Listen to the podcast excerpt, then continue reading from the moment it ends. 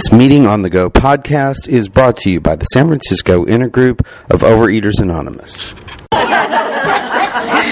Nancy, century meeting. Let's see. So is it? Tw- it's tw- 20 15 to 15 20 to 25. Oh, it's longer. Yeah, it's up to you. Oh. How about um, 10 at 10 and then at 20? Okay. Oops, sorry. I have a loud laugh. Hi. I'm Nancy. I'm a compulsive overeater.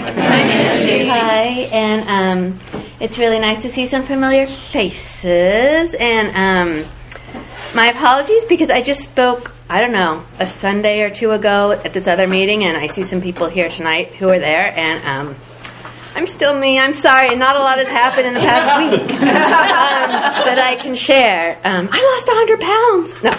Um, let's see. So, what it was like, what happened, and what it's like now. Um, also, just welcome to the newcomers. And um, this program works, and it's it's pretty amazing. And we're all miracles just to be sitting here right now, no matter what. We're just we're all miracles. So I did bring pictures, a span of a lifetime. Um, so let's see. And when you see the pictures, you'll see, you know, shocking, but, you know, I start off a little chubby, and then I get big, and then I get small, and then I get bigger, and then I get smaller, and then I get bigger, and you get the idea. So, um, lifelong food addiction. Um, let's see. So, what it was like, what happened, and what's like now. A lot of really bad things happened when I was little, and uh, I found solace in food very early because it because it would numb everything out. Um, I mean, I know there are people in these rooms who've had relatively happy, even childhoods um, who still use food, and so uh, in no way, shape, or form do I blame any of the events for my being a compulsive overeater. Um, I, I have an addictive personality, and I want more. Like if something tastes good or feels good, you know, for the most part, I just want more. And then there are things that no. So um, yeah, so my my dad died when I was three. My um, my mother. Uh, became psychotic uh, after she alienated all the relatives.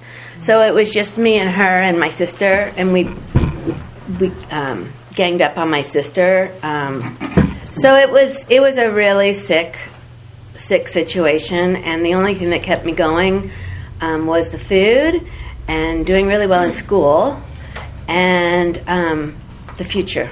It's always the future, you know oh, when I'm thin, this will happen. When I leave home, this will happen. When I get to college, this will happen. And then it'll all be easy. you know, I still haven't found that um, place yet. Um, I, I am now believe that it, it um, you know, you can make a hell out of heaven or a heaven out of hell. And uh, as long as I'm not in the food, it's heaven. At this point, because I'm a grown up and I'm not a victim anymore. So let's see. So, you know, I, I um, I'm almost five four. I lost a lot of weight the summer before college. I was down to one. 120, I think. Uh, yeah, of course, I remember. It was 120. and, uh, you know, because my mother told me that uh, the only way men would love me would be if I was thin. So, um, so went to college not too far away from home, unfortunately. Uh, well, no, I'm really happy about where I went, but um, you know, the freshman 15. Okay, freshman 60. So, like, you'll see in there, there's like, um, okay, I'm old. So, like, freshman year was 1980, and I'm like 120. Oh, I'm happy. And then a year later, I was I was 180, right?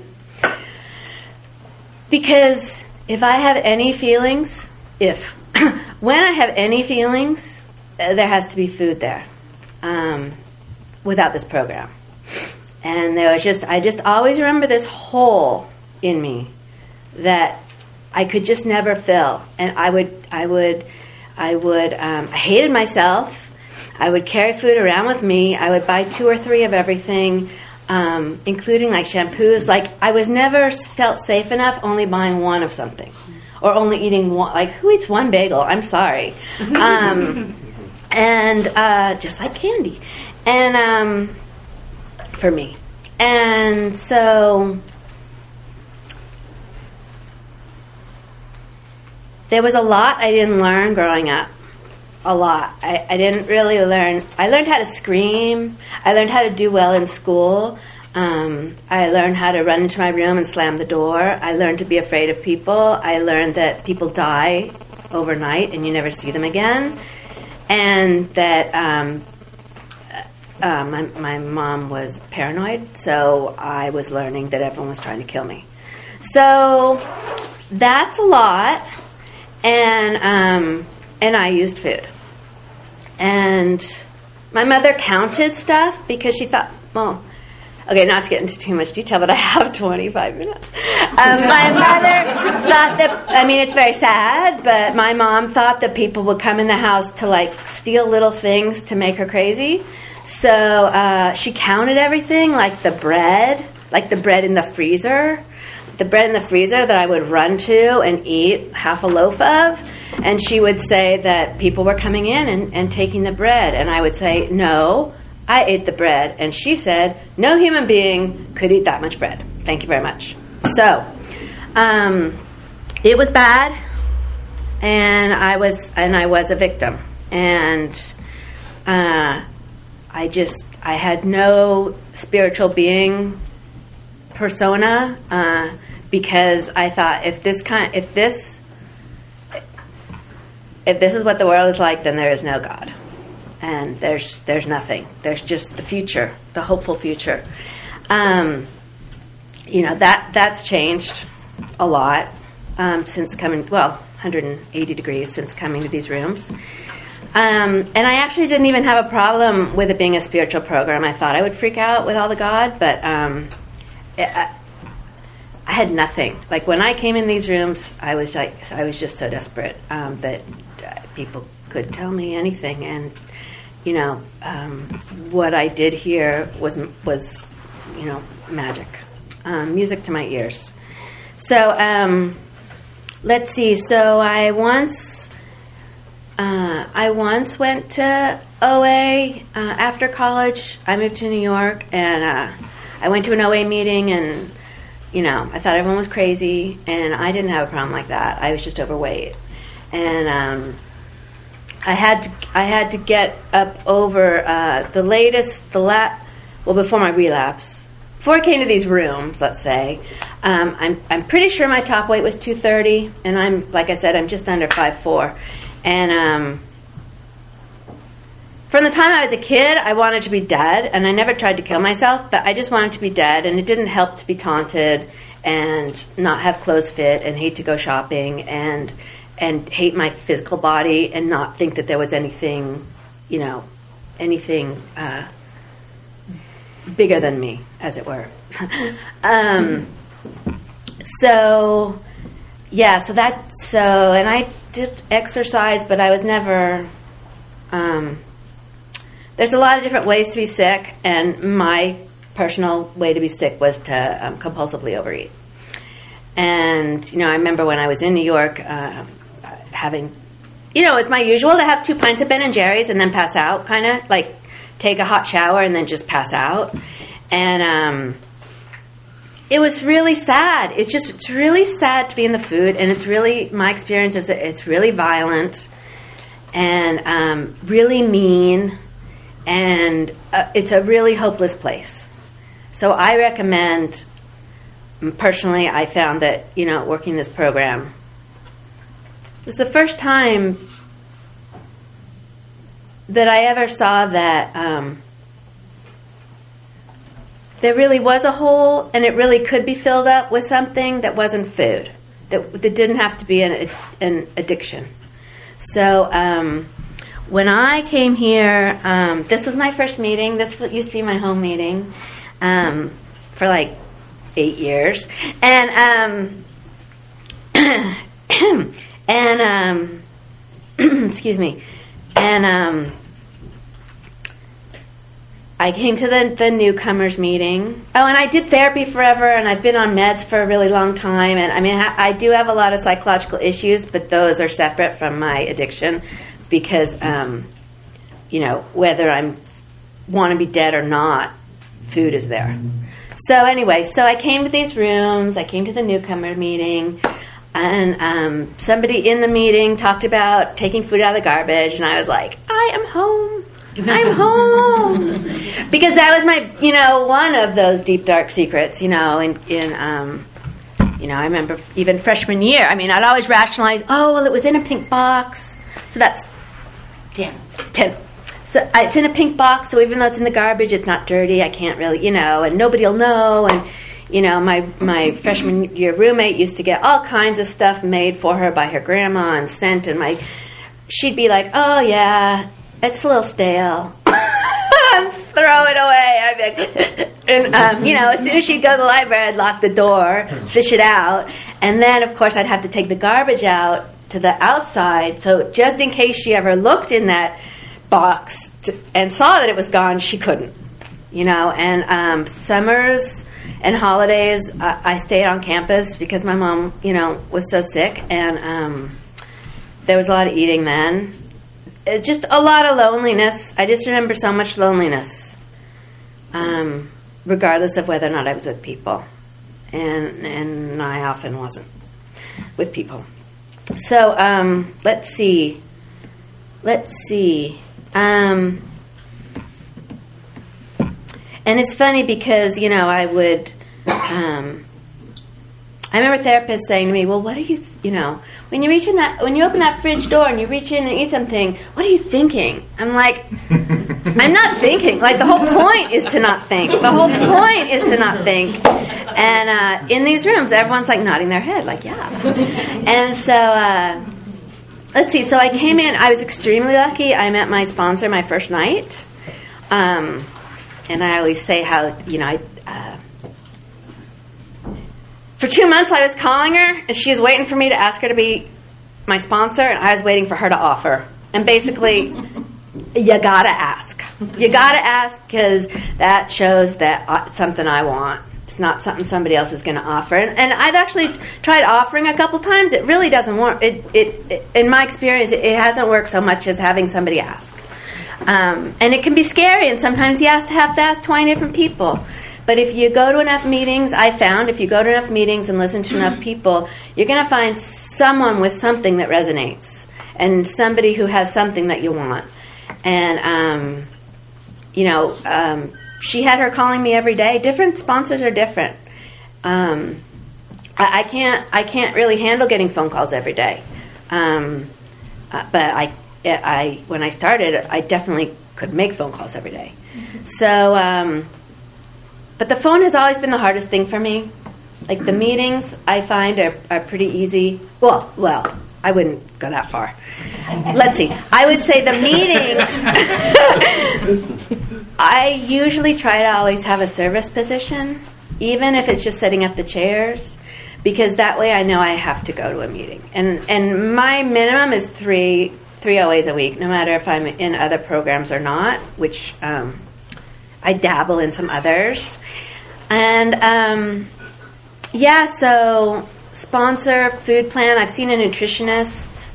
Um, that really helped. She was really familiar with um, 12 step stuff, and uh, a number of, of people in programs see her, and she never asked me what I was thinking when I opened the refrigerator door. and um, let's see, you know, and in the beginning, basically for me, um, there were things I let go of. I haven't had alcohol in 11 years. And I was never, I never considered myself an alcoholic. I just knew that, that alcohol would make it easier for me to talk to people because I tended to, you know, be afraid of other people.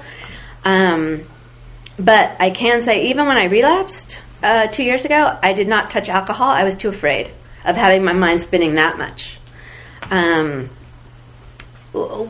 basically, I do I do not believe that everyone has to relapse, and I know plenty of people who've been in these rooms for a really long time um, without getting back in the food. Uh, for me personally, you know, my first three years in program, I lost all my weight, um, which means I was like down to, I think, like 140. My scale's 10 pounds off, so I never really know what I was. Now I is, I now I know. Um, right now I'm five three and a half, and I weigh 153, and I'm a size 10.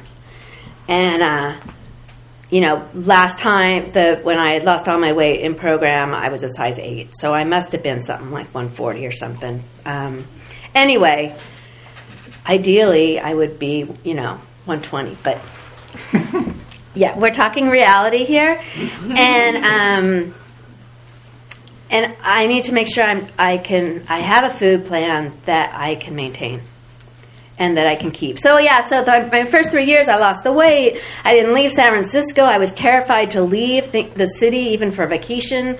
Uh, then I met uh, my husband in these rooms, and you know, I grew up in the Bay Area. I'd never been to Mexico, never been to Hawaii. So you know, um, that was a big deal. Even just being in a relationship for me that lasted more than four months. Um, we've we've uh, been together eight years. Um, but that's a whole nother story with a whole nother program. and um, let's see, and uh, really opened my world. And uh, I did, as as you know, maybe a person might notice in the pictures.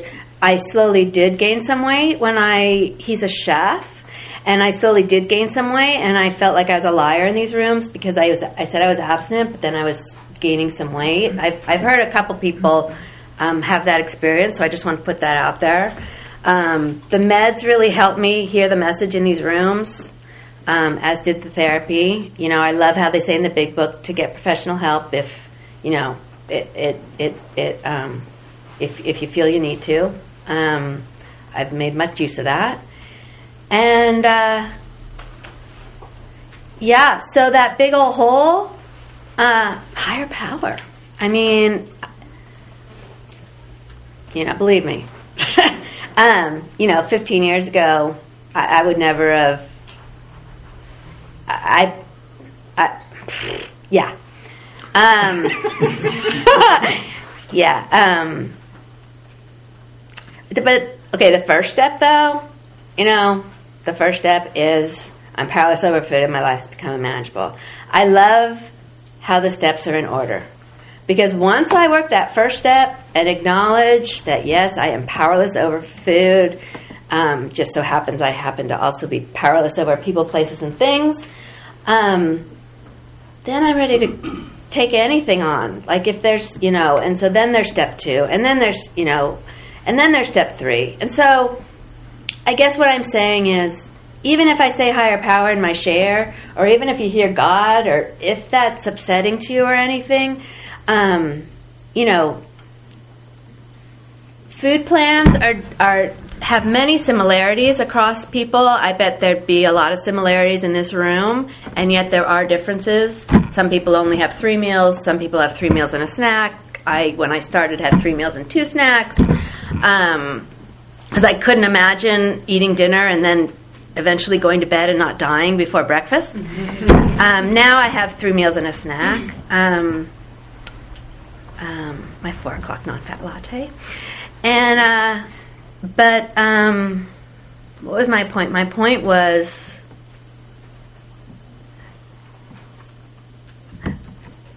My experience has been if I go to enough meetings, I listen to enough people, I read the literature, you know, I use the tools, but really I feel like the steps are the backbone of the program. And um, if I'm working the steps, and I've been delaying, I've been really uh, procrastinating on my fourth step, I have to admit. Um, this is like my fifth four step, and uh, there's a lot of stuff in it, you know. Uh, that's hard for me to sit down and write. Um, so I keep kind of meetings, and I keep talking about it, and I keep asking for the willingness to write. And you know, um, I keep talking to my sponsor. Um, and I, yeah, I just, I can't do this alone. Um, I, I, can't do this alone. So um, when I relapsed, basically, uh, I relapsed because I'm a compulsive overeater. You know, nobody out there, no matter how shitty my growing up time was, no matter how, you know, awful I think certain people are or not, like nobody is putting that food in my mouth but me. There is nobody I can blame for my compulsive overeating. Um, it's sad, but uh, I want to blame people. I want to blame situations, but I'm the one doing it. I'm the one putting the food in my mouth, and uh, so so when I relapsed, um, there were there were a number of things going on. Um, in ten weeks, I gained forty pounds. That is a lot of violent eating. That is a lot of secret eating, eating in my car. Five minutes? Eat, wow, this is nice having all this time. Does the meeting last longer for people to share? Oh. Oh, oh well. Um, well, maybe I'll just kind of tie up because I I love hearing from people. Just um, it was horrible my relapse, but it really I had to keep buying bigger and bigger clothes. Um, it was it was really violent, and I was really unhappy. And I kept coming to meetings, and I kept talking to my sponsor, and um, and now it's a year and a half later, and um, I'm sane. Um, I've let go of. I can't do the math. I've let go of about 60 pounds in the past year and a half, and um, and I am splitting up with my husband without eating over it, and that is a whole big deal. Um, Yeah. and that is, you know, um, another program. And uh, I need to do what's going to keep me clean with the food. I need to do. I need to put on my oxygen before I can put on anybody else's. And um, it's terribly sad and incredibly painful and a shitty way to start the new year in many ways. Um, but I am not in the food, you know? And I knew I was coming tonight. My head might go there. My head might say, oh, this or oh, that. But um, that spinning, I, I don't want spinning. Like, life is hard enough without my head spinning.